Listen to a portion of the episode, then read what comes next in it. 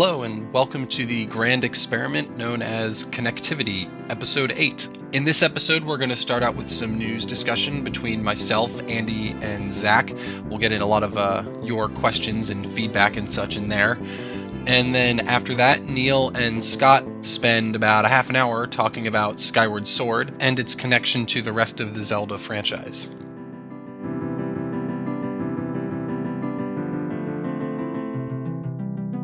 Sitting here with Mr. Mike Sklens and Zachary Miller. What's up, guys? Not much. Hey, not a lot. We're gonna do what we do best, and that's talk about the weekend news since uh, since last week. Not a lot's happened. We've had we've had, had a few things, largely uh, Zelda related, actually. But and then we're gonna kind of touch back on a few topics we we went over last week. We we're gonna really just burn it to the ground with all, with this whole game pricing nonsense. We got some really good listener mail, and there was some really good talk back on last week's uh, show thread. So I think we're gonna read some of that in this episode and uh, respond to it. So Oh, yeah. let's go ahead and kick it off. Um, the first story this week is actually a Europe specific story. Uh, Europe is getting a badass new uh, Zelda theme, Zelda themed 3DS. Yeah, I almost Um, uh I've held out on getting a couple Nintendo systems in the past. Like I never got I didn't get an SP right away. I waited out to get a GBA SP cuz I figured well, I'll wait, and I'll get one for Christmas. Oh, and you know, every Christmas Nintendo releases some crazy special color like Mario edition or whatever. And they Oh, yeah. released a version of the GBA SP they came with like I think a Donkey Kong Country game of some sort and it came in like neon lime green and I love it. Oh, yeah. Like I got Yeah. that I love that SP. I it's so unique looking and they always do special Yeah. stuff like that. So I thought, well, maybe you know, there's not a lot of 3DS games I want. Maybe I'll uh, hold out and wait for like a special Zelda themed uh, Zelda theme themed 3DS or something. And then I thought, nah, I'll just buy it. And now Yeah. they come out with this thing that looks like. Though I was hoping for an all gold one, but this black one with gold like filigree is pretty nice looking. It looks really nice. It's It going to come out on November 25th in Europe only. I don't quite understand why we don't get it over here in the states, but that's just another another question to throw to Reggie when you when you corner him at a restaurant someday. Um, maybe we will get it. I mean, it wouldn't be the most surprising thing in the world if they put this out over here eventually, but especially since it's it's being billed as a 25th anniversary system, and there ain't much time left for that. So if you're gonna do it, now would be the time, I suppose. Um, it comes bundled with the uh, Ocarina of Time 3D, which is a game that I beat today, by the way. It's uh, haven't it such a great game. No, I, I, I it was a slow burn for me. I, I kind of put a lot of hours into it, like when I first got it, and then set it down for a really long time. oh, I think I didn't play it for a good month and a half to two months, and then finally I was like, you know what, game is fun, Zelda. So I picked it back up and started playing it again. Um, I kind of I kind of wanted to com- like game fack it and like get everything, but that Yeah, I haven't really. Well, I played a lot of Zelda 2 and then I just stopped. The desire to complete the entire thing 100% like fell short pretty quick when I realized that I could just beat the game and be done with it. Sure. Also, part of that is I'm getting um, the review copy, or I'm, I'm borrowing Neil's review copy of Skyward Sword effective tomorrow. I hope if the Oh, post office is nice to me, and I wanted to wrap up Ocarina before I even started. Kind of Let get me, me. know if it's worth it. I saw a video on Um, Kotaku today, a little 30 second video of just like scenery in the game and how they made it look like a French impressionist painting and I was like, "Shit, this looks really pretty." I'm excited about it. Like I, I'm kind of, I'm kind of done with any Zelda fatigue that I had been had been lingering for a little while there, and uh, I'm ready. I'm ready to try to power through the entire thing in about a week, week and a half. So It's funny looking back fun. at Zelda 2. I, I I was thinking a lot when I was playing it about how I gave up like, on really- that shit. By a the way, a lot way, of people. Yeah, I gave up on it. I did. I just gave up on it not because I kept dying. I just sort of stopped like six temples in. I just haven't done the seventh and eighth temples. Um, but it's kind of funny to me. Everyone like really shits on Zelda 2. It gets a lot of hate, but it is the most similar to the modern Zelda games of all the old Zelda games. yeah, I the way the Link to overworld and the dungeons is- work. But see, it's still got that top-down perspective that makes it a little different. Sure, sure. Like you can't jump. Right. No, I get, I get what you mean. Well, in other Zelda 3DS news, they they announced, or I'm not sure if it was actually announced. I'm gonna go read the news story real quick to find out for sure.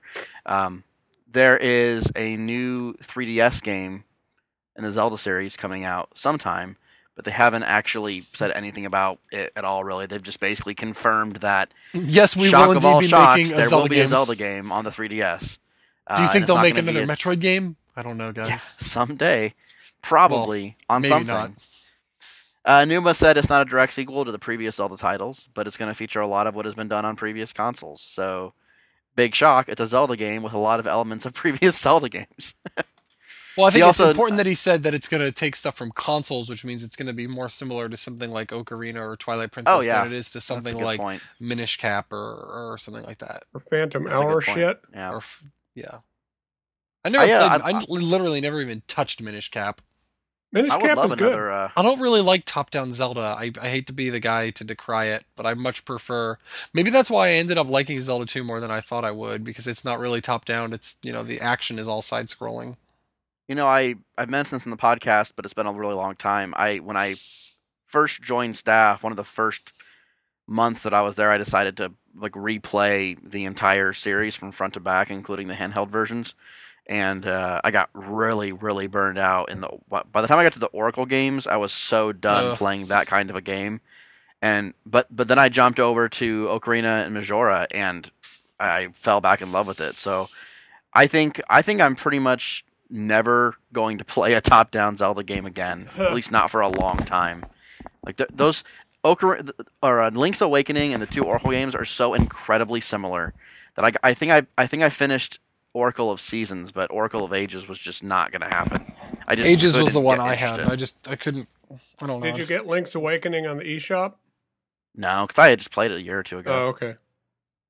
and I you know I, I played Minish Cap, but I also remember that Minish Cap took a lot of took a lot of energy, It did. more than more more energy than a Zelda game should. Yeah, the Kinstone thing. I I didn't really love the shrinking part of it. I don't know. Um, so I'm kind of yeah. I I also much prefer the 3D Zelda games, and I'm kind of glad that this new Zelda should be more like those than say the Oracle games. Um, Aonuma also mentioned that they're considering he, him and him and Miyamoto are considering putting out a remake of Majora's Mask. Let's hope um, they do because I never really played much of it. Yeah, I didn't am either. I'm a big fan of Majora's Mask. I know that it's a polarizing title, but I I kind of feel like honestly they have the assets done. How hard can it be to just take the assets from Ocarina of Time 3D and plug those into Majora's Mask? Because honestly, that's like most of the work right there. Yeah. Um, I don't know how much time has to go into like 3Dizing it, but I'd like to believe that's largely just built into the engine, and they could port that engine over to over to Majora. I would hope. Yeah. Um, Yeah, I I, mean, it should I'd- be I'd pretty easy to do, which basically should mean like you know should be able to print money with it. So and Majora is also kind of built more into like chunks. It's a, it's a, it's an easier game I think to put on a handheld because there's a lot more preset time segments, I guess, if that makes any That's Right. the sense. whole 'Cause game. everything's everything's built. Yeah, everything's built into these these um three days of playtime, and you could play through a day and then close your close your DS and come back to it. Come back come back to it later. I think those kinds of games are easier to put on a handheld than Yeah. games that you know open ended games that you could play for a long time. But uh, I mean, I'd love to see a Majora's Mask remake, and it seem- seems like they're pretty seriously considering it. And the only reason they're not putting it out right away is because they don't want to do two remakes in a row. So yeah, they need more content. Like that's obvious. And if this is an easy way to get content that will sell well, like why not do it? I feel like there's a lot of real estate in the idea of that creepy ass moon coming right at you. yeah, definitely. I'm I'm I'm down with that. I say I say go for it, Nintendo. And I'll I'll- I'll stop yelling at you for doing remakes if you do that particular remake. There you go. Speaking of Zelda, again, we're still on the same same topic. Zelda topic. cast never Uh, really there died. Is- there is a uh, Zelda 25th anniversary concert heading to Dallas in 2012, and it's the start of the 2012 tour apparently. And I'm not sure how many stops that tour is going to be, but um, if you're Tour, you got to figure the, it's uh, at least three. yeah, I hope so. they're playing in Dallas on uh, January 10th, and uh, you can actually get tickets for a 15% discount if you are a Club Nintendo member. So that's kind of cool. Um, I would love to go to one of these, but my uh, the chances of them, you know, going coming to Des Moines, Iowa, are fairly low, and I will not be able to travel for a little while due to, uh, you know, children and whatnot. Um, I'm excited about it. We actually had a Children? Are you having twins? well, no. I'm I'm I'm calling it. I'm calling my one child a children. Uh, we actually had a listener, Ad- Adolf Vega, Vega, our uh, frequent contributor, uh, offered to uh, to give us a couple of very brief 3D clips from his 3DS because he's he's actually headed to the concert in, in Dallas, and that's that's excellent. So we lo- we look forward to seeing your 10 second 3D clips. I'm sorry Uh, you had to go to Dallas, Ad- Adolf. You might be from Dallas. I don't know. Okay, I'm sorry you live in Dallas, Adolf. I've never been to Dallas. I've only been to Austin, and it was okay. It's Texas. Texas is Texas. Yeah. That's all we got for Zelda this week, but we do have a little bit of listener mail. Um, Zach, you wanna you wanna read this? Sure. Let me It's, uh, grab my glasses here. It's hefty. There's We're looking at three, four paragraphs. a big old letter. All right, here we Come- go. This is from Shaman, frequent forum contributor. Hello, connectivity team. It's team connectivity, damn it. Um, I'm digging the new format, and it's, It's cool. that we get to- connectivity. Connectivity. Done. I like that one. I'm digging the new format. It's cool that we get to hear from more of the staff at NWR. As it pertains to news discussion from episode 7, I have to say that I'm not getting Resident Evil Revelations, but that's because I don't give a shit factor about RE, RE games. I wouldn't have gotten it for $40, and the fact that it costs the same as Skyward Sword means there's no freaking way I'm getting it now. Although I hate how everything in gaming comes down to an east west debate. Really? It does. The pricing of handheld gaming is one of one thing that is legitimately an east-west issue. Eastern developers, Capcom especially, get away with charging premiums for handheld game games in their home country because they're bigger than consoles. They're charging 5800 yen for Revelations and charging 5800 for Monster Hunter 3D on the PSP or third on the PSP, which as of the time of this email is a little over $74. Damn.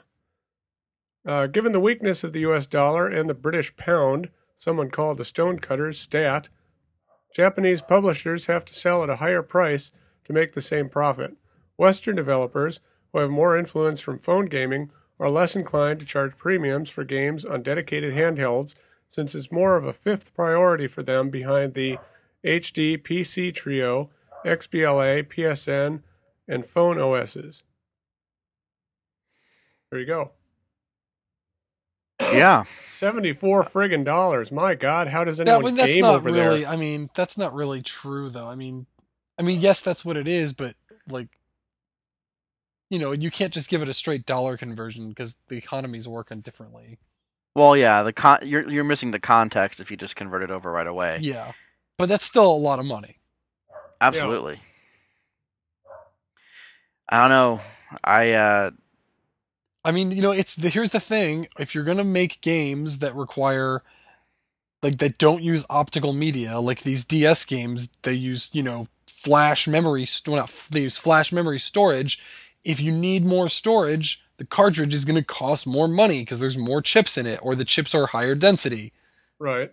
It's just, it's, you know, it's dollars and cents. If you want to make a game that needs more memory, the cartridge is going to cost more to produce, which means it's going to cost more for Capcom to buy it, which means th- that money's going to trickle down to the consumer, and you're going to pay ten dollars more. It does kind of suck, though. It does. I Suck. just I'm just I saying. still I still kind of stand by my comments that it, I don't feel like this should be a handheld game if that's the way it's going to be. Like I I don't know. Here's the point. Yeah, that's the thing is, if they were going to make a game like this and put it out on a on a, you know or on a PSP or I guess more simply, if the 3DS used optical media, it wouldn't matter. It would still fit on the optical media. Problem solved. right. Like it doesn't cost any more to put more space on the optical disc. The disc is limited in how much space it can hold, but it holds so much that you never really run into the problem of filling it up. Isn't the Vita going to have some proprietary uh, media form? I don't Yeah, even but the know how they're some like delivering games on the Vita. gigantic Are there going to flash be? card or something? But the Vita yeah. also has a fair amount of built-in internal storage, and you can download the games if you want to. oh yeah. Yeah, So, are Vita I'm- I games mean, I'm coming not sure how that discs is or going to cartridges? affect I don't even know. Yeah. I'm just wondering how many about it. options you've got as far as media delivery. physical media delivery. You know, for handhelds is tricky. I mean, there's a good reason that the load times on the PSP were awful, and that's because they were trying to put a you know a fully fledged disc like optical disc drive in the handheld, and it kind of Yeah. sucked. Yeah. Yeah, that's why Nintendo's always gone. You know, they've always preferred cartridges because cartridges are instant. Yeah, Right. It's hardwired into the system. You know, you just plug in the connectors and it's part of the computer. Right. Which I There's no- appreciate. yeah. Yeah, it's definitely appreciable. And optical drives on consoles are not a big deal at this point. You know, they kind of spin fast enough where it's not that big of a deal, and you could do a lot of pre-caching to get around in load times. And but yeah, on something like you know handheld, you want it to be. It's got to be super quick because you have to, the the game has to be able to put itself in a save state as soon as you shut the lid. Dude, when Yeah, I'm on the true. shitter, I don't want to, the game to load up as soon as I'm done. You want you don't want to have the game to load while you're dropping a load, is what you're saying. exactly. Well, we got some really good comments in the talkback thread from last week's episode because we spent you know a good 25 minutes last week with um with it was Neil or was it Scott? Um, my my memory is shot. Uh, talking about this exact thing. So let's go over some of these comments. Um, I'll read the first one. It's from uh, Enter, and Enter says. Concerning the price of Resident Evil Revelations, is it a good or bad thing that the Western audiences hold portable games at such a lower value and to different expectations? Or is it just how the video game culture has formed for Western audiences and it is the and it is, it, is unfortunate that there are different focuses in the Japanese video game industry. I would like to say that a great game is worth equally is worth equally on whatever platform, but that is not true. I value portable console games lower and differently to PC and home console games. Well, yeah. What do you guys think? How do you guys value you know a portable game versus a console game? Well, I, I think I said in that, I responded in the thread last week and said that I think there's, you know, when Nintendo launched the Game Boy, games were like 30 bucks. This is back in 19, what, 89, 88? And, uh, and Something they've like stuck with that price pretty consistently up till the 3DS.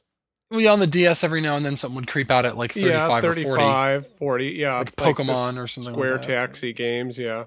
Or big first Yeah. party games where they know they can get away with it. But but I Yeah. think, you know, for 20 odd years that became the norm. So now that they're charging $40 for games, I think that's why there's such a backlash because people are saying like me are saying, well, you got away with charging $30 for 20 years for all these other games. What what's going on here? Here's an interesting question. If the Xbox and PlayStation 3 games are $60, that's market value for most games. Wii games are $50. If Wii games cost $60, would people be complaining about 3DS games costing 40? Yes, cuz I don't be think they complaining would about Wii games costing sixty well, dollars too. They would. Okay, yeah, I guess that, that that's I guess that's kind of a separate discussion. I think it's I think the big difference is that it's now only ten dollars less than a Wii game. Oh, I see. If it was twenty dollars less than a Wii game, you'd think, oh well, yeah, because it's you know I'm paying, you know that's that's a fair price. It's twenty dollars less than a console game because it's portable. But now it's only ten dollars less than a Wii game. Yeah, I think Ocarina of Time for forty dollars is only ten dollars less than Skyward Sword. That kind of makes Ocarina of Time seem overly priced. Well, I just feel like we're, we're the the real root of the problem is that we're in the situation now where the the MSRP of games is based very little on the content of the game, the development Yeah. cost Right. of the game, the demand of the game. We have all these really like arbitrary static price points like 50 for Wii, 60 for Xbox, 30 for DS, 40 for 3. Like that's it seems like that's bullshit. I mean, I don't want to pay forty dollars for Frogger 3D, and I'm happy to pay forty dollars Well, for Frogger Evil. was Frogger forty or thirty? Because a It lot was of the actually, a lot of the 30. arcadey, a lot of the more arcadey 3DS games are coming out at a more appropriate thirty dollar price I point. Pac-Man and Galaga Dimensions was was I think 40, they were. I'm pretty sure. Was that was was that one cartridge though? Yes. That's how they But got away with. so you'll never see a first party published game at thirty or thirty five dollars. If anything, Probably the price not. will go up. Like Pokemon. Yeah, when Pokemon 3DS comes out, it'll be it'll be forty five. oh well, yeah, I mean, say what you will about about about the low prices of iOS games devaluing, you know, handheld content, but at least iOS games are sold based on merit. true. You know, if a game took a lot of development time and has high-end visuals, it's at the high end of the price spectrum. Yeah, you And know, if it's like not- Infinity, Infinity Blade, Blade. costs ten dollars, and Exactly. Angry Birds is a buck. oh, dude, I did you guys see that? Uh, um, Shantae came out on iOS, Yeah, I downloaded Yeah, I it. saw that. It's no and it's two dollars there. Yeah, but it has It's a no virtual good. D-pad. I assume, D-pad. right? I tried it. It's no good. Oh, I mean, I never played yeah. the original, but I played it. You know, I just played it on the iOS on the on my iPhone 4S, and it was just like, mm, no. Wow. Well, maybe that No, I- It explains. It seemed like a good difference. game, but it was just like it's not something. Even at Oh, two it's a great dollars, I want to play it well. I don't want to play. You Yeah. know, I don't. I'm not. I don't care if I'm paying thirty eight dollars less for it or twenty eight dollars less for it. I want it to play well still. Sure. I just feel like the complaints about the Resident Evil price and you know being clo- too close to a console game, that's that would be irrelevant if we were if we lived in a world where things cost what they should and not what they do. I agree. Which I realize is a fantasy world because then we're all talking. I mean, that's the way the economy. yeah, I mean, well, it's it's all the games have to be equally priced. Otherwise, I don't know. Like I feel like on some level, games for a console do have to be basically the same price. They can't vary more than ten dollars, and the ten dollars is always ten dollars less, never ten dollars more. There's no seventy dollar games out there. I almost wish the uh, the pricing structure was more genre based than platform It should be content based. If you have a game Yeah. that is you are going to spend hours and hours and hours and hours and hours and hours on, it should accordingly cost more. Or a game like Uncharted, I will pay sixty dollars for an Uncharted game. I will pay sixty dollars for an Uncharted game if they put one out every fucking month. Like I don't care, they're good as Yeah. Shit. I don't The care if it's Dragon's model. Lair. Like it's Dragon's Lair. I don't really care. Like you hit the buttons and Nathan Drake does something awesome. I don't really care. It's really great. Ah, and it but the keyword is good. awesome. Yeah. But I mean, yeah, and then but then the, then a week later, Just Dance comes out and it's only ten dollars less. Yeah. Like it doesn't make any sense. I think Harmonix had the right idea. Rock Band Three came out; they put it out at sixty bucks, but within less than a year, they dropped it twenty dollars. Well, that happens Yeah. a lot. I mean, But with with my they- PS3 purchases, I will often just wait a few months and then the price will drop 20, 30 bucks. But H- Harmonix is in a little bit of a different situation because they are making money off DLC. They have built a market Oh, around sure. DLC to the point where they can sell like consoles are sold for a loss, so you can make money on selling games. Harmonix is doing the same thing. They're selling their game, maybe not for a loss, but they're not making much money off a twenty dollar copy of Rock Band Three. yeah. yeah. But every time they sell sell one of those, that's more money in DLC. And if you give someone a twenty dollar game, they're going to be more apt to buy DLC because you have saved them forty dollars. Uh huh. That's very Because true. in a person's mind, all video games are sixty dollars or at least maybe forty dollars or something like that. If you if you sell them Rock Band Three that's been out for less than a year for twenty bucks, they're like, oh, now I have a little more money to burn to support this game. All right, Mike, why don't you read the uh, the last last forum comment for us? Here's a message from eJammer. Uh, once you move outside of the twenty to thirty dollar range, uh, games become a much tougher purchase. Part of the reason I'm not keen on buying any of the currently available 3DS games. At forty dollars, a game becomes a real investment for me and something that I need to feel confident I will enjoy and invest a considerable amount of time with. Oddly, there is no difference in my reluctance to pay 40 or 50 though. If I'm confident enough that the game is worth 40, it's probably worth even it's probably worth even more to me. This is something I learned about in my marketing classes in college way back when. It's uh it's it's called uh I can't remember the name of it now, but it's like a psychological pricing point where like as you get up in prices, the difference between price A and price B can get greater. Oh, Like yeah. if I'm willing to pay two dollars for something, I might not be willing to pay three dollars for it. But if I'm Sure. willing to pay seventeen dollars for it, I'm probably willing to pay twenty four. It's Hmm. called like least noticeable price difference or something like that, and you want to target your product at the highest end of that bracket. Yeah, I, I, I Because read, if so, if so if if like if eighty, if you price something at eighteen or seventeen dollars, and if you also priced it at twenty dollars, if ninety percent of those people would still pay twenty bucks, guess what? You should be charging twenty bucks instead. Yeah. That's Yeah. what that is. Yeah, I read something that was sort of talking about the microtransaction price model once, and they were basically they're talking about like the mental barriers of various Yes. price points and how the biggest mental barrier is like literally at free or not free. Like an app that's free will out will will outsell an app that costs a penny a million times over just because there's no decision involved whatsoever. Yeah. and I think that's that's applicable. I mean, we're not we're not talking about free games here, but I think there's a lot of barriers along the way, even if the most significant one is at zero. Yeah. Um, This is something at that um we I always end up talking about Apple on these podcasts, but this is something that Apple has been very keen on, and they're smart. They realize ninety nine dollars is the mental price point for a song. Like Dollars? I'm sorry, ninety nine cents. Ninety nine cents is the mental price point for a song. Oh come on, Zach. That's cold. That's cold. But no, I want to. I was going to relate this directly over to the eShop. Nintendo can't get this through their skull. You can't find anything on the eShop for less than two dollars No, or yeah. a dollar ninety nine. they don't realize true. that ninety nine cents is a psychological price point. So Well- is ninety nine dollars. If something costs one hundred and ten dollars or ninety nine dollars, you're probably going to sell a shitload more of them if you just knock the ten dollars off and make it ninety nine bucks. Right, right. It's not even that like you can't find anything cheaper than two dollars. It's that the average games are five dollars and the good games are ten dollars. Right. Like there are no budget priced games on the download services. For Yeah, and if you're looking on the virtual unless console, they're virtual console games. If on the on the ha- on the eShop, you're looking at virtual console games are three to six bucks. It's ridiculous. Can I can I bitch about Apple real quick? Go for it. Okay, my iPod is like seven years old. Uh, It's an iPod video. It's an 80 gig. It's got dust under the screen. It, it you know doesn't turn off sometimes. Sometimes it just freezes. It doesn't recognize when the computer is connected to it. It's just become a piece of shit. But I can't get an iPod that has a good amount of memory for less than three hundred dollars. Well, I moved over to flash memory away from hard drives. That's why that is. Really? All the old iPods, like your iPod video that still has a click wheel on it, that's got a hard drive in it. right. But the new iPods, they don't sell iPod. I mean, I think they Yeah, still the- sell the iPod Classic. I think you They can do sell actually the still iPod buy it, and that costs two hundred and fifty dollars. Right, but it holds a fucking insane amount of stuff. No, now. it's like 160 gigs, more than I'll ever need. yeah, that's an insane Yeah, amount of stuff. I think I think you'd find Zach. How, I mean, how much did you pay for your iPod video? I don't know. 80 it was a, 80 it was a prize.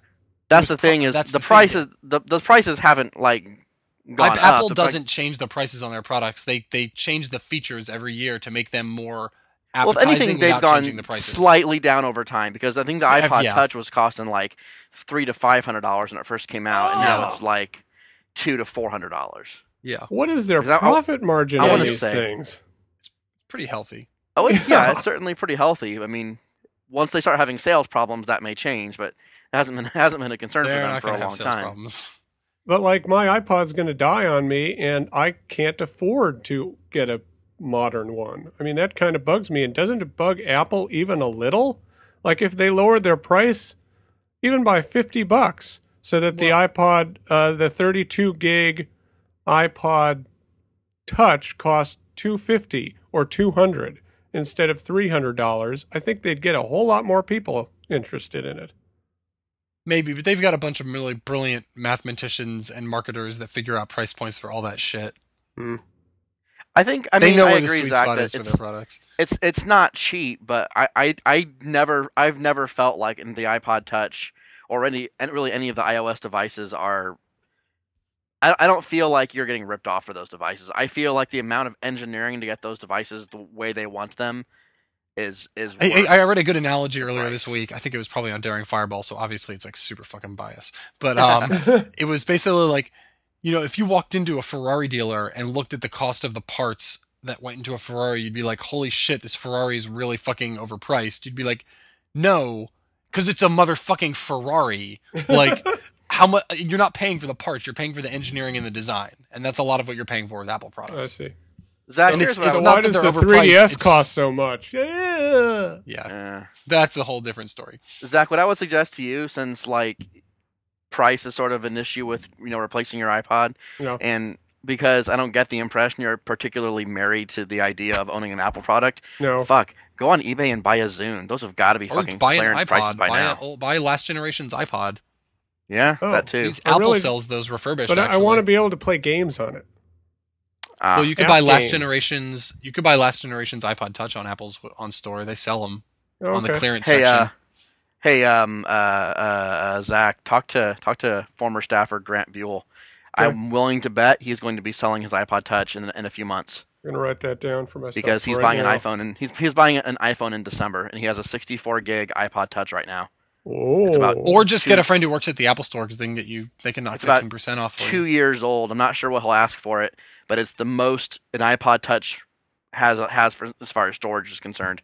So he may ask for a little bit more for it. But talk to him because my guess is he may uh he may be looking to sell. I've got a uh, Mike. You you said Apple uh, Apple friend. I don't have a friend at the Apple store, but I have a friend who's the biggest Apple apologist you've ever met. I mean, he he makes you sound like a hater for Apple. I mean, Apple could sell all their stock tomorrow and go into the construction industry, and he would find a way to put a positive spin on that. he, it irritates me. Do we have any other news, gentlemen?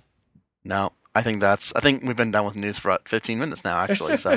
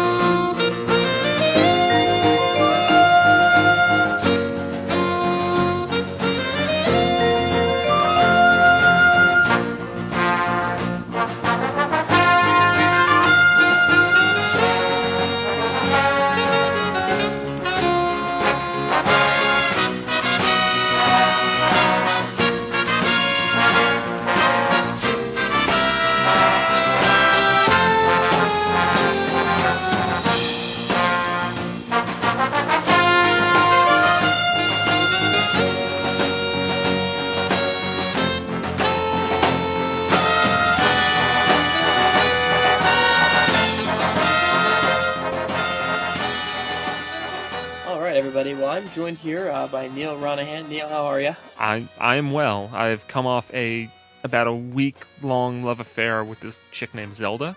Um, she, she gave me a Skyward Sword, if you know what I mean. Whoa! Oh. Man, Zach's not even here. Yeah. Yeah. This kind of innuendo. this is great. But uh, yeah, so I brought Neil on to um, talk about Skyward Sword. Um, Yeah, He's uh, beaten the game now, and he's written his review. Uh, yeah, and you will you will have read the review by the time this uh, episode is up. So That's true. I guess I'll, I I gave it a ten, and it was a very hard fought ten because uh, uh, I was actually talking to Scott before the show about how I believe I tweeted something about like anyone who gave this game a ten is crazy or something like that.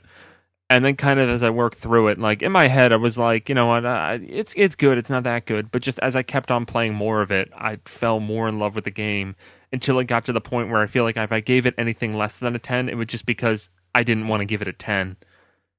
So that that's that's when it just was clear to me because basically all of all, for the most part all my complaints they're they're really really nitpicky and the overall game is fantastic and any Nintendo fan who doesn't get this game is crazy.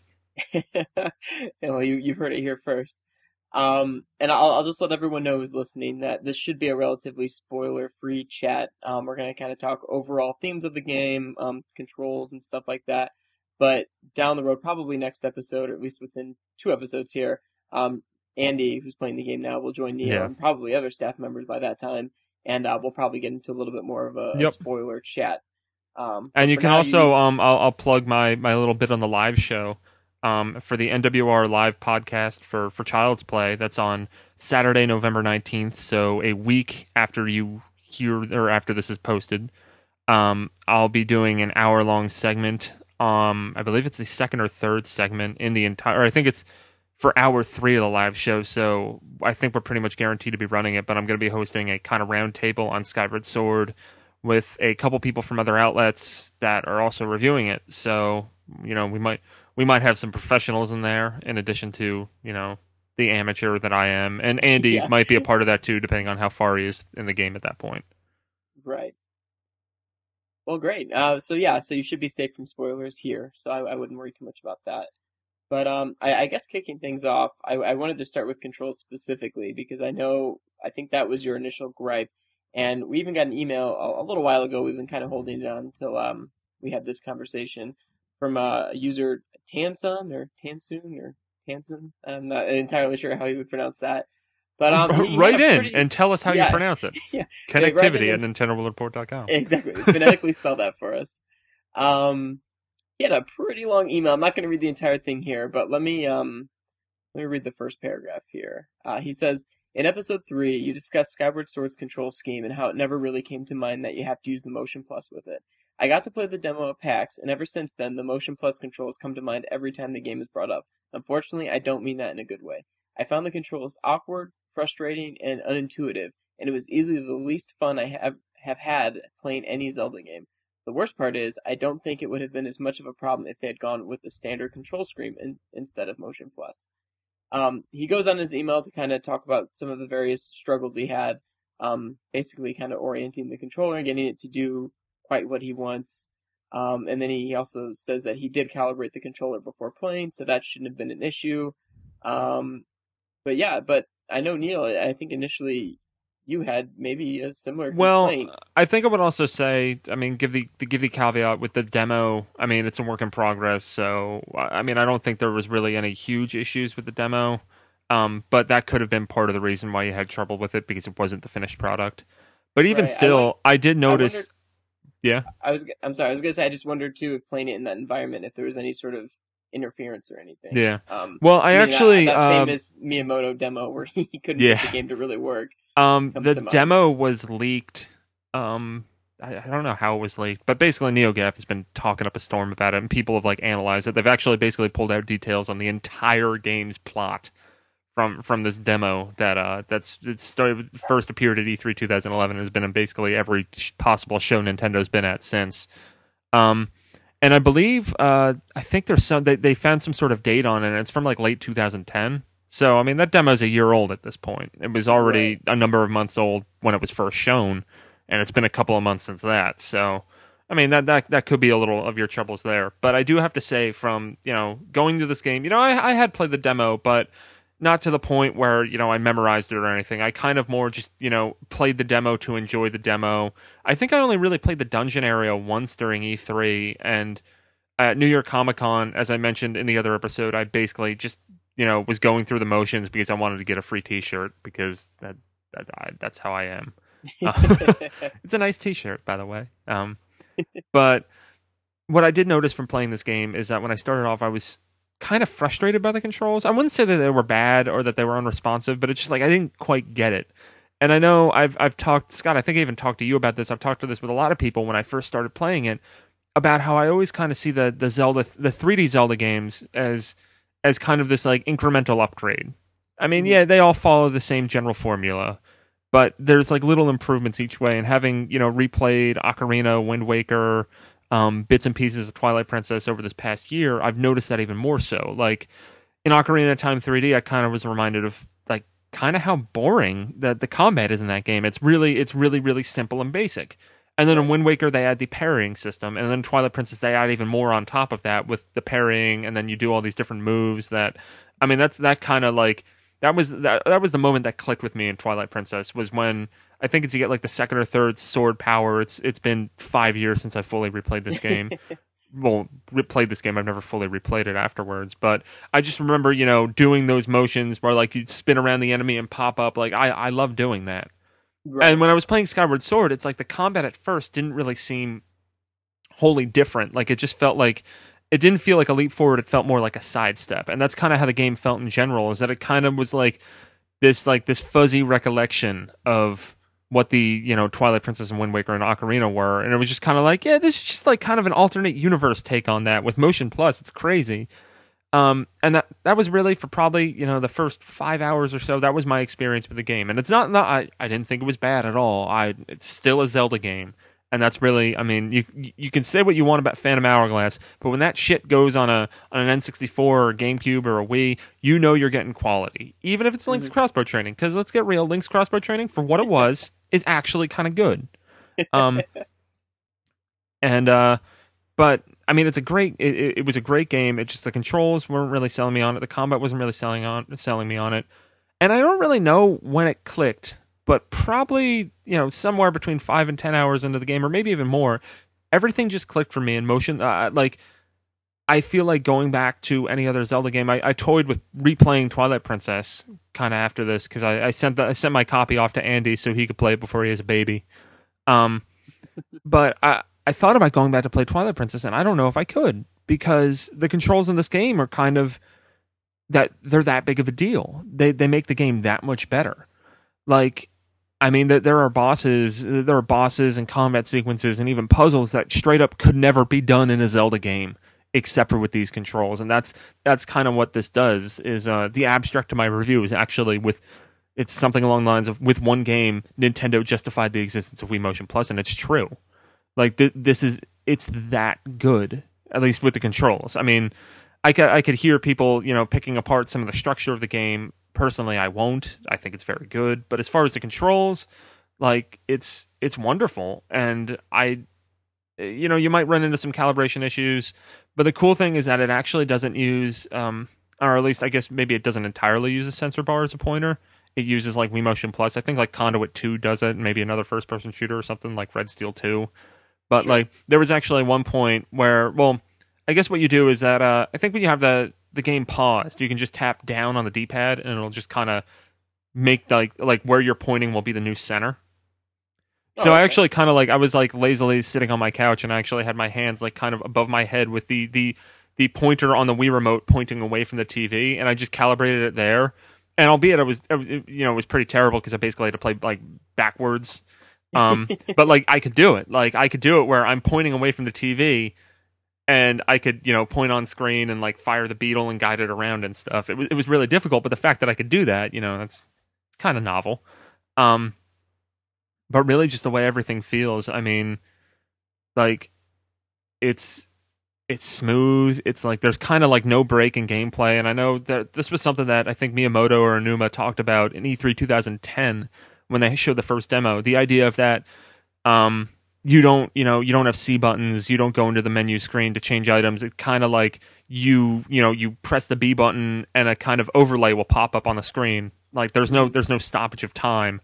Um, and you just kind of you know point to the weapon that you want. You know, you could have the the slingshot, and you're just like, ah, oh, screw it, I I need the bombs here, and you do that, and everything's still going on around you. But that just works because there's really like no pause in gameplay. I mean, you can go there's a there's a gear screen, there's a map screen, but when you're actually in it, it's like combat gets intense because you don't really have a way out. And even more so because in this game they have shields that can break. Um, which is kind of kind of a dick move. I, I'm going to be completely honest because um, so they got these shields that you can get. Um, and I, I, wrote about this a little bit. This might be a little spoilery, so just kind of like go ahead a minute. Um, but they have shields, and you start off with a wooden shield, and that you know get burnt by fire, and then the metal shield has a weakness against electricity, which is kind of cool. Um, yeah. because it makes it so it's not just a better, bigger, better deal. And then later, there's a shield that you that you can buy, and you have to buy all these. I think you might be given the initial one, but after that, you're you're never given a shield. You have to buy them. Um, and there's a shield that will protect against both of it, but it's really brittle. But it like recharges health. It's it's kind of weird, and the shields don't break just from regular use. It's when you misuse it. So basically, you have to do this kind of shield bash move that will um that will kind of like deflect enemies' attacks and stun them. And if you don't do that right, your shield's going to break in like three hits. And it's a bitch because you can upgrade them with all the stuff that you collect, and you can do that with pretty much every weapon in the game. But if that sh- that upgraded shield breaks, you're screwed. You need to buy the basic shield and upgrade it up again. And start over. Wow. Yeah, and there's even there's even another part regarding the shields later in the game that I I, I can't talk about, but. Um, I actually missed it on my first playthrough, but then someone told me about it, and it's another thing where it's just like it just seems like a real dick move, but I, I kind of like it. It's it's it's a little brutal in that regard, but I think also, and I think once again, um, someone like Aonuma or one of the developers on the game made a comment about how if the shields didn't break, you would be too overpowered because you'd always be right. protected. Right. And I, I just so I, I, just I talked guess... a whole lot, so okay. I mean, I, guess that's just another step in sort of fleshing out the combat and making it more. Yeah. I mean, like you said, like making it more important to the game and not just like how it was in Ocarina of Time, where you know it's just you press a button and that's yeah. It. It's like co- combat. Combat is a gigantic deal in this game, and some of the bosses are spectacular because of it. Some of them still kind of suck, but for the most part, they are they are excellent because well, you you legitimately have like the sword in your hand that's that's what you're moving around and there's a boss there's several boss battles with that actually the, the first one in the game which was at the, the e3 2011 demo and is also you know the demo that's been circulating uh, with Ghirahim the, the the big villain in this and the first boss right off the bat it's not the typical you know rule of three or anything it's not even like you know, like how you go to the end of the the Deku Tree, it's Queen Gohma. No, you're fighting the guy who's basically the recurring final boss, Mhm. and you fight him at the end of the first dungeon. And I mean, it's a sword fight. It's a straight up sword fight. Wow. Well, that that's something I was going to ask too. Was as far as boss structure, I've kind of been hearing that it's not so much how it was in the past, where you get an item in the dungeon and then that item is like key to beating the boss. It's- would it's- you agree that that's It's kind of weird, um, because it's like uh, someone was asking actually asking me this question. I think it was uh, what staff member Nick Bray, I think, mentioned it about asking uh, or saying he was disappointed that the overworld doesn't seem to be as expansive as as, as in Twilight Princess, um, which I don't really think is a bad thing because I thought that the the overworld in Twilight Princess was really big and barren, but that's just me. Um, and the way this kind of works is that you you know you start off in Skyloft. That's you know the whole introductory sequence, which isn't as long as Twilight Princess. Thank Christ. Um, but then you you have the bird, the Loftwing, that you can fly around, and that's basically your overworld. It's almost kind of like the ocean in Wind Waker. Um, you know, like you have a lot of downtime when you're going between places. Sometimes it gets a little monotonous, but you know, you use motion motion plus the whole time during that to control everything with the bird, which is still kind of funny. They have like um, when you swim and when you're flying with the bird, you just use motion plus. And I still would find myself holding the nunchuck, moving the analog stick around, trying to control it. I'd be like, "Why isn't he go?" Oh, yeah, I need to tilt it with motion plus, not with the, not with the analog stick. But so you go around there. There's a lot of side quests there. There's actually one side quest that I feel is worth mentioning because I actually saw someone on Twitter talking about the uh, the Majora's Mask one where you need to get like the the couple together, and it's also like you can take the love letter and give it to the demon who's in the toilet or whatever. Mhm. There is something that basically is that in this game. And it took like I first did it, and I was just kind of like, "Well, that's weird." And then it, it took someone mentioning Majora's Mask to me that I was like, "Oh my god, that's why it seemed so familiar." um, so that's kind of that's kind of novel how they did that. I mean, they they they brought in an aspect from an older game that you know. I mean, this is this is the culmination of, in, in my eyes, the entirety of 3D Zeldas, and that's kind of what I I feel like 3D Zelda. Every new 3D Zelda should be. It shouldn't just be the next game. It should be like you saw those other ones. We're bringing the best parts of that into the here. Right.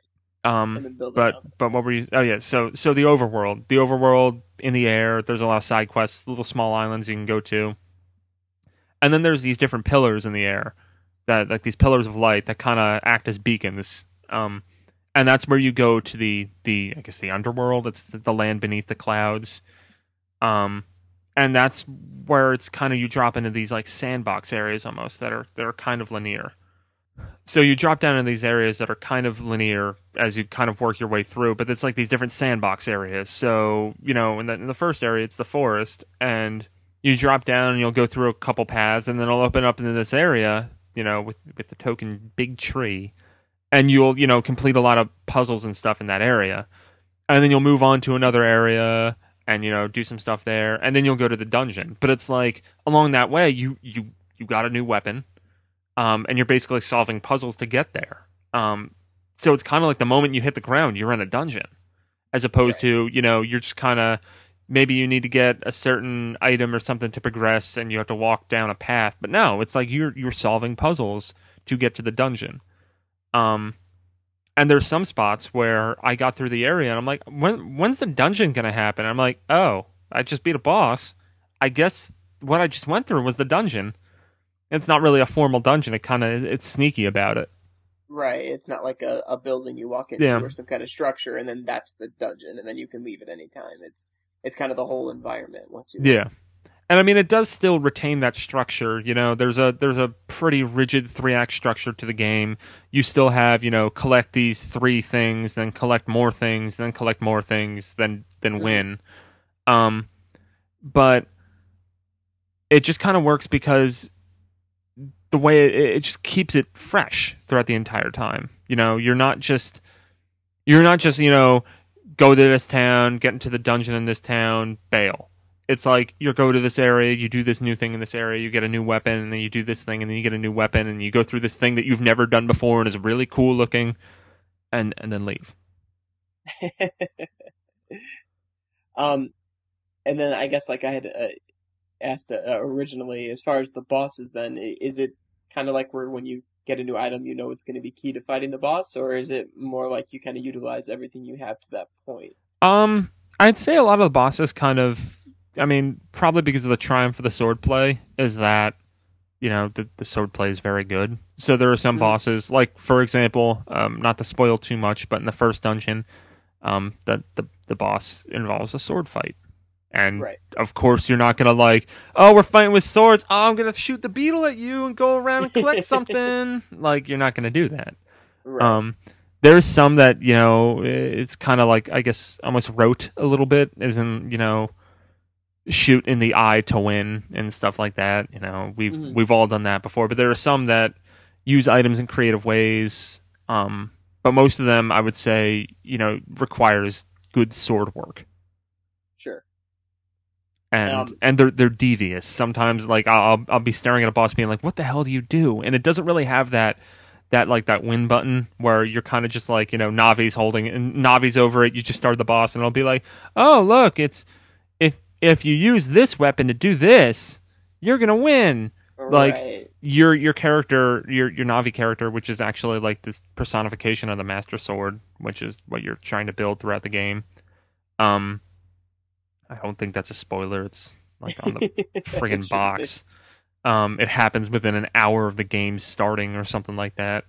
Um, but she'll like at first just be like, "Oh, you know, this is this boss. Maybe you need to try to figure out something with that." And then it'll be like, "Do you want more info?" And you click more. You click more info, and it'll just be like, ah, "I got nothing right now." and then like as you go as you go through the boss, you know, maybe I, I think it might actually work. Like if you die and come back, it'll kind of you know she'll pop up and be like, "Ah, this is what you got to do." Sure. Um, but it's basically like as you kind of like you know it gives you time to try to figure it out on your own, which is I feel the great triumph of Nintendo's attempt at doing the Super Guide in general is that it doesn't just give you the win button at the press of a button; it makes you kind of work for it. Right. Um, and it is cool that in this game, I, I mentioned this in the review that there's there's basically like a a pretty deep like FAQ slash walkthrough in the game, um, because not only do you have Fi, you know, to, to go to for for advice, and she also like you know when you're when you're in the environment, you can ask her for advice or a hint or something, and you know she'll give you some details about that. Sometimes it's like kind of vague. It seems like she does like you're trying to ask her about something, and she's just like, "Wow, this lava's really hot." um, and you're like, no, I want to know, you know, how I collect that item. Like, I don't care about. The, I know it's hot. I fell into it. I was burning.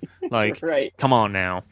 Um, but then in addition to that, you have the Sheikah Stones, which if you played Ocarina of Time 3D, it functions the same exact way as it does in that, where you actually have to, you have to back out to an area. Um, this is it's it's in Skyloft this time, and th- there's a few others that show up, but you, you'll find them when you get there. But there's one in Skyloft that you can back out to it and see the little hint video for it. Um, but I mean, it's a pain in the ass to back out out to it. But pro tip: um, if you're in a dungeon, just save in the dungeon, then go check the then go check the hint, and then just turn the game off and reset. And you don't have to worry about getting back to the dungeon. well, there you go. But that is one thing worth noting. Uh, saving in this game is done differently, as you you have to save in, at these bird statues that are liberally sprinkled throughout the game. Oh, Which- that's right. Yeah, you can't just save anywhere. Yeah, I don't think it's. I actually think it's better for the series because you do get to that point where it's not like you save and turn off the game and it's like, oh shit, you start back off in the Temple of Time. Too bad. Use your ocarina Oh, and get so- there, maybe if you got it yet. Yeah. Um, in this case, you know, you just save and you basically start exactly where you saved, so it's awesome.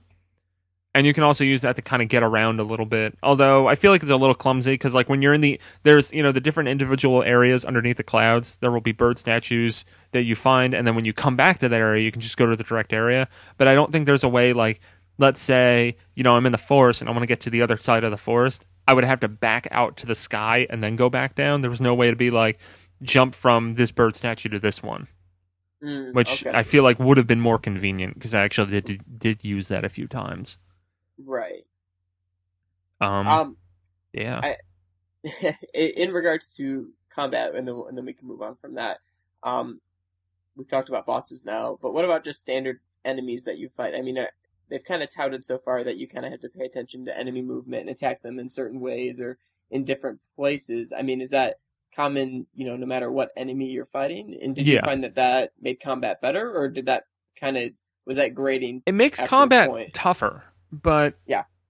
like you do get to a point where I mean early on it's a pain in the ass and that's probably where where people will complain that's that's where I complained but then you just kind of learn that like all right I can't screw around here you know I, I need to pay attention to what he's doing and you do get to a point where you're just kind of like slice right slice left dead and like just very very quick and then there's a few moments throughout the game where you just have to fight a lot of enemies and it, you know they, they give you enough opportunity to kind of learn how to play the game that you basically just get put in this situation that when you first started, you would just get your shit wrecked, but you just mow everyone down. It's awesome. Right. And Right. that there Okay. are, I, I mean, at this point, I, I beat the game a few games, uh, beat the game a few games ago. I beat the game a few days ago, and I've been just kind of, you know, thinking back on it. And there's just a lot of moments in the game where it's like, I walk into a room and like there's like arrows raining down on me and like enemies jumping out at me. And then I just mow everyone down and like you, you know you you back out you you pull out the bow and arrow and you go into the first person mode and you're just like bam bam got you guys. Oh you're trying to hit me with your sword? Oh too bad. I'm gonna get you now. Like it's so rewarding in a way that combat has never felt for me in a Zelda game before. Wow. Okay. So yeah. Yeah. So but it didn't it didn't ever get annoying to the point where you just wanted to get through enemies, but you had to like stop and slow down and take your time. Like it was. I mean, there, there are definitely. I mean, there are some tougher enemies that you face later in the game, but once again, it's like they they do have that kind of mechanic where like there will be an enemy that they kind of tout as a boss, and then you will find that enemy as like maybe like you know like two of them as a mini boss, and then near the end of the game, it's just kind of like they just show up regularly. Like it, it has that kind of structure. Like I'm trying to. There was another game that I played recently that had that same kind of thing where it was just like they built this one thing up as a boss, and then it just became a regular enemy as you progressed. And that that this does uh, like Skyward Sword does that a little bit, not not that ridiculous, but enough to that that it's worth noting. Okay. Um, when I think of Twilight Princess, I, I think with that game they really tried to make it a very cinematic experience. You know, there are a lot of cutscenes, and I think I've talked about it before on, on the podcast, or at least on newscast. But specifically, I think of that moment where you enter the town on on your horse, and then I think it's like the goblins run away with the children, and then you square off like on the bridge, and I think it's raining and stuff, and it's just a, like big dramatic showdown, like you know from like horseback and stuff, and I mean And then there's like In- no scenes like that in the entire rest of the game. Yeah, I know what you mean now. Eh, Pretty much, yeah. But it's there's a few there's a few good scenes that like I don't want to sell. I I I have shit on Twilight Princess a lot, and I think it deserves to get shit on, but not that much because as I was saying about Skyward Sword earlier, it's still a fucking Zelda game. It's still really good. It's just that we hold them to a higher standard. right. I, does Skyward Sword attempt that same sort of, um, I guess, cinematic feel, The- uh, or maybe even more so? Or The very basic thing that I have to say is that compared to Twilight Princess, one, I actually give a shit about Skyward story, yeah, Skyward Sword story a little bit, and also it makes sense. There was Mhm. like there was like a part where it's just like, oh look, there's like shadow links or something. And I was like, this is gonna get really cool, and then it just never got followed up on. Maybe I missed something, but like I distinctly remember the scene and like you know like hitting my friend. I was, I was playing it in college, and I was like hitting my friend. I was like, dude, shit is gonna go down, and then just never talked about again. Like it's just kind of like Link had this nightmare where there were shadow versions of him that were gonna kill people, and like just never talked about again. Whereas this Oh, game, they kind of follow up on everything. It's a very coherent story. You know, the the cutscene direction is is very good. The localization is impeccable. Um, there are, I'm I'm pretty sure, because I, I played this. Um, I was playing a little bit of it, like when I was hanging out with friends, so they could watch it. And there were some story parts where, like, people were calling out like kind of like kind of sly pulp culture references to to things that I I for, I, I wish I could remember what was mentioned to see if other people would notice it too. But there were just a few things where it's just like maybe like that could just be a coincidence, but I think it might be referencing something else. And they they do have actually a couple like Zelda series references. Like I believe someone at some point says like, you know, it's dangerous to go alone, take this. And they give you something.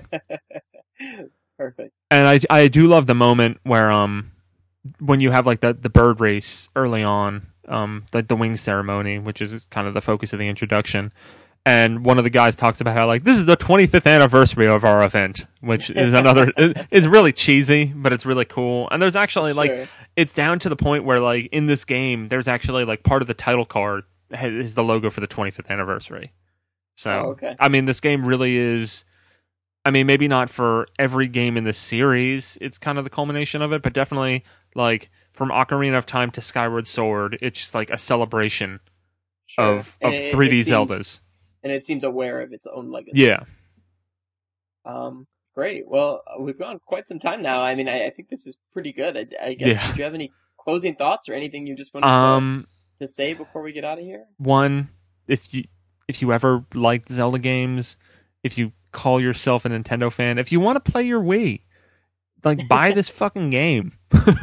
Put that on the back of, back of the box. Like if you actually want to play your Wii, buy this fucking game. Neal Ronaghan, Nintendo World Report. Like, guarantee there will be people like buying Modern Warfare 3 being like, well, maybe. I mean, I do like the Wii. I'll just get Modern Warfare 3 on Wii instead.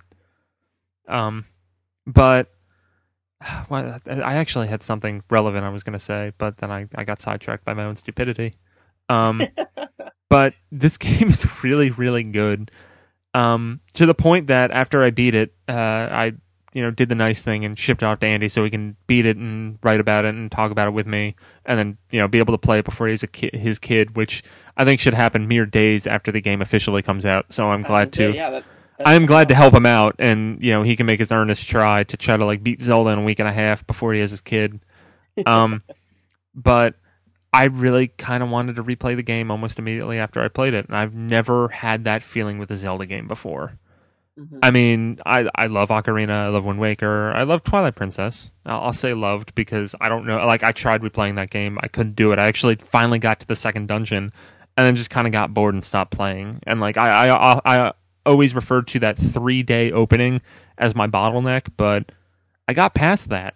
I still don't really want to play it anymore. It just doesn't appeal to me that much. Like it's okay, but it's neither here nor there. But even Right. even with Ocarina of Time 3D, when I replayed that, and, you know, it's been probably 10 years since I replayed Ocarina, so it was kind of, you know, uh, like a, you know, I remembered a lot of it, but it was still kind of fresh. And the only reason I played any of Master Quest was because I was reviewing it and I felt obligated to. With this one, it's like I really wanted to play that second quest. Like I wanted to start back up again. And I guess as a final tease, um, they do actually tie this in to the overall like arc of the story. And it's kind of cool how they do it. Um, like uh, pretty much my immediate thoughts after watching the end credits was I can't wait for you know all the, the the rabid Zelda fans to play this game and analyze the crap out of it and see where it fits in the timeline. I can't wait to talk about you know this game's the the gameplay and you know the story and everything about it with people. So yeah, I, I, I can't wait to I can't wait for people to play this game because it's super super good and I will be shocked if people don't love it. Well, great. And yeah, your opportunity to uh, talk about it at length is quickly approaching here. So- Yeah. So you, you Yep, won't yep. be alone anymore. Yeah. And uh yeah, live show next week and you know, send in any questions that you have and we'll answer it, you know, when we can, embargoes permitting. There you go.